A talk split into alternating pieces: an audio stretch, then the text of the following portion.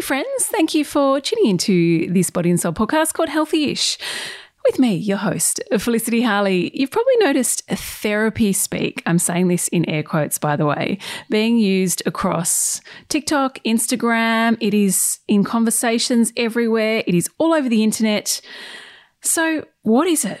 And why are people suddenly experts in mental health? Which is a great thing, by the way, but we're also going to discuss the downsides and how it can Warning, ruin your relationships. My guest today is psychotherapist, couples counselor, and author Lissy Abrahams. If you do like what you hear from Lissy, she's up on Extra Healthy Ish, where we go deep into the mental load and what the hell to do about it. You can listen to that episode wherever you get your podcasts.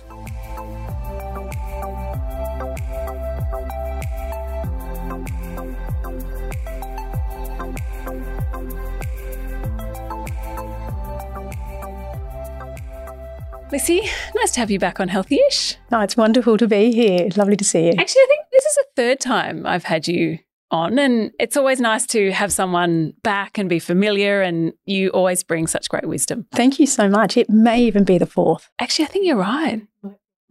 You are officially a regular. Now, we're talking therapy speak. Were you, I see this word everywhere at the moment across social media, on, you know, in conversations, I hear people talking about it. What is it?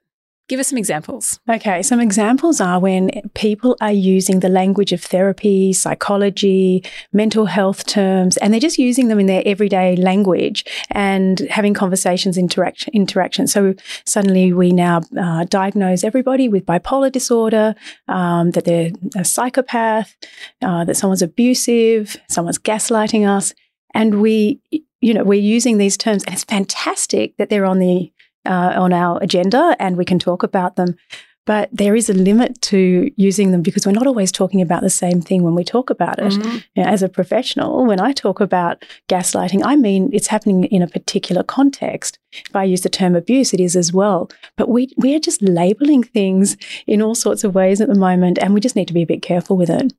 It's interesting, isn't it? Because I agree with you. In in many ways, it's helped so many people uncover what they might have been suffering from or privy to or at the end of, especially when it comes to, you know, ADHD and different things like that. But on the flip side, it it can be unhealthy.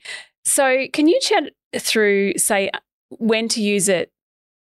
So a healthy approach to therapy speak versus using it more on the weaponized because often when a relationship it can be used against us as well. Absolutely. So when we're when we're talking about it in a healthy way using these terms we have to do it in a kind of open-ended way. And we don't want to foreclose and tell someone what they've got. We, we don't want to um, put them in a box that as if we know that we've given them a diagnosis. So it's always open it's uh, thoughtful it's reflective as opposed to taking a position with them.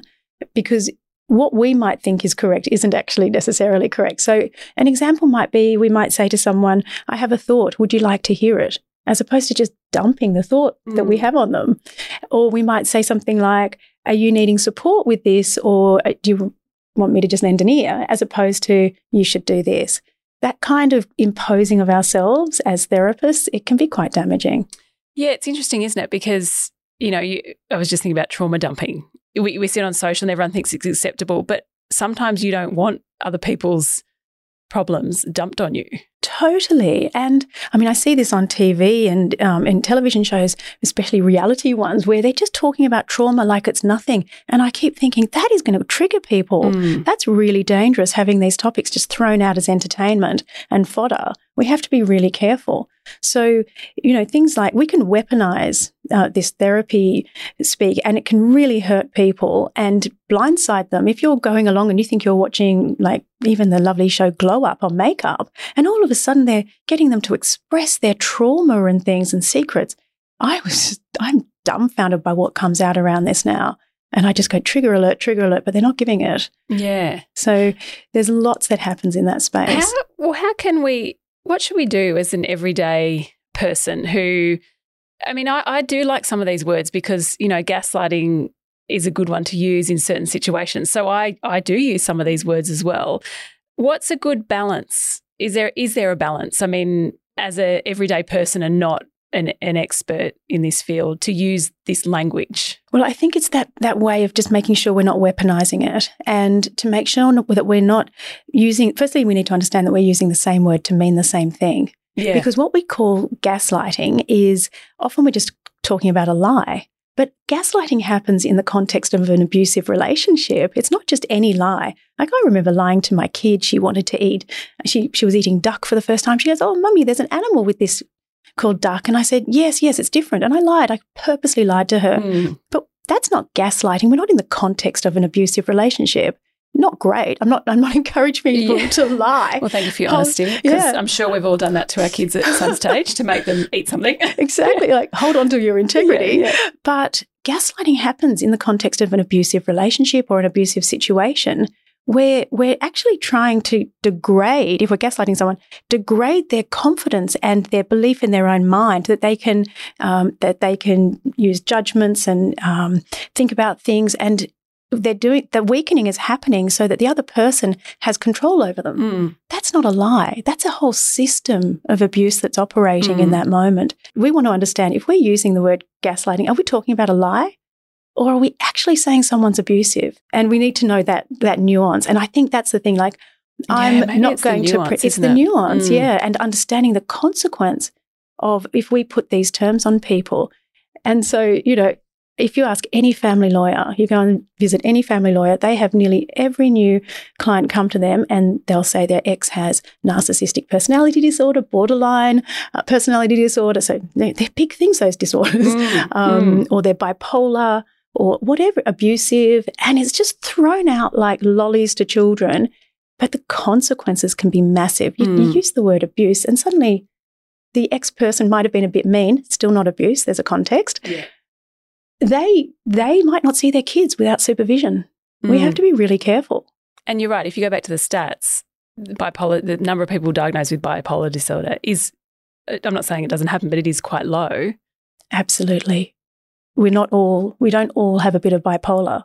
And it, it's also, you know, a way of weaponizing. So it's it's the intent. We have to be very careful that we don't hold sort of superior positions inside of ourselves and manipulate people or cause harm with it. Uh, so things like um, diagnosing other people. I mean, that's a skill. I mean, I mean, I'm- you go to university for a long time to Mhm. learn how to do that. I've trained over 10 As you did. years. yeah, I've trained over 10 years and understand the nuances and the consequences of Mm. it. I know it is so deliciously tempting, though, to diagnose people, but we do need to be really careful. Um, we need to be careful about labeling everybody as neurodivergent. The word divergent implies that it's divergent, like it Mm. off. It's off from what's mainstream. We can't Mm. all be off from mainstream, otherwise, we'd be mainstream. Mm, So we need to be careful. We don't all have ADHD or ASD. We, we don't. mm, Um, so it, it's also like comparing symptoms and being competitive with them. Behind all of these are very real people, serious consequences individually and for families. A lot of people who have trauma, it gets bandied around. They've got substance issues, they've got um, self harm, suicidal ideation. We don't really know what's going on in their world. Mm. And I just think we need to take care without being kind of, you know, police officers about it, but we Yeah. do need to take some So care. just being more careful with the language we we use around mental health, mental Yeah. health issues, things like that. Yeah. Mm. And also, I mean, I would love to use all the language of a neurosurgeon, but that doesn't make me a neurosurgeon. And so we just need to be careful how we put this out to people. Good wisdom. Lissy, thank you for coming on Healthy-ish. Oh, thank you so much for having me. It's been great. Well, great words of wisdom for Lissy. Just think twice before you use some of these heavy words, this language, and make sure you know the true meaning of the word. If you do want more of Lissy's advice and wisdom, make sure you check out her online program. It's called Fight Less, Love More. If you did enjoy this chat, we would love it if you could rate and review it, or you can subscribe to this podcast. Make sure you listen to Ep on Extra Healthyish. That was a good chat. For anything else, jump online, bodyandsoul.com.au. Follow us on socials, grab our print edition, which is out in your local Sunday paper. And until tomorrow, stay healthyish.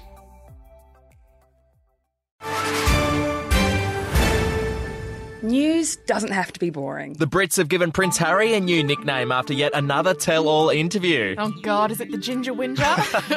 Let the team at news.com.au get you up to speed each day with their podcast, From the Newsroom. a couple were busted joining the Mile High Club. Well, I guess they can't fly Virgin anymore. Politics, sport, red carpets, royals. Get all the goss in just a few minutes. Follow From the Newsroom wherever you get your podcast from.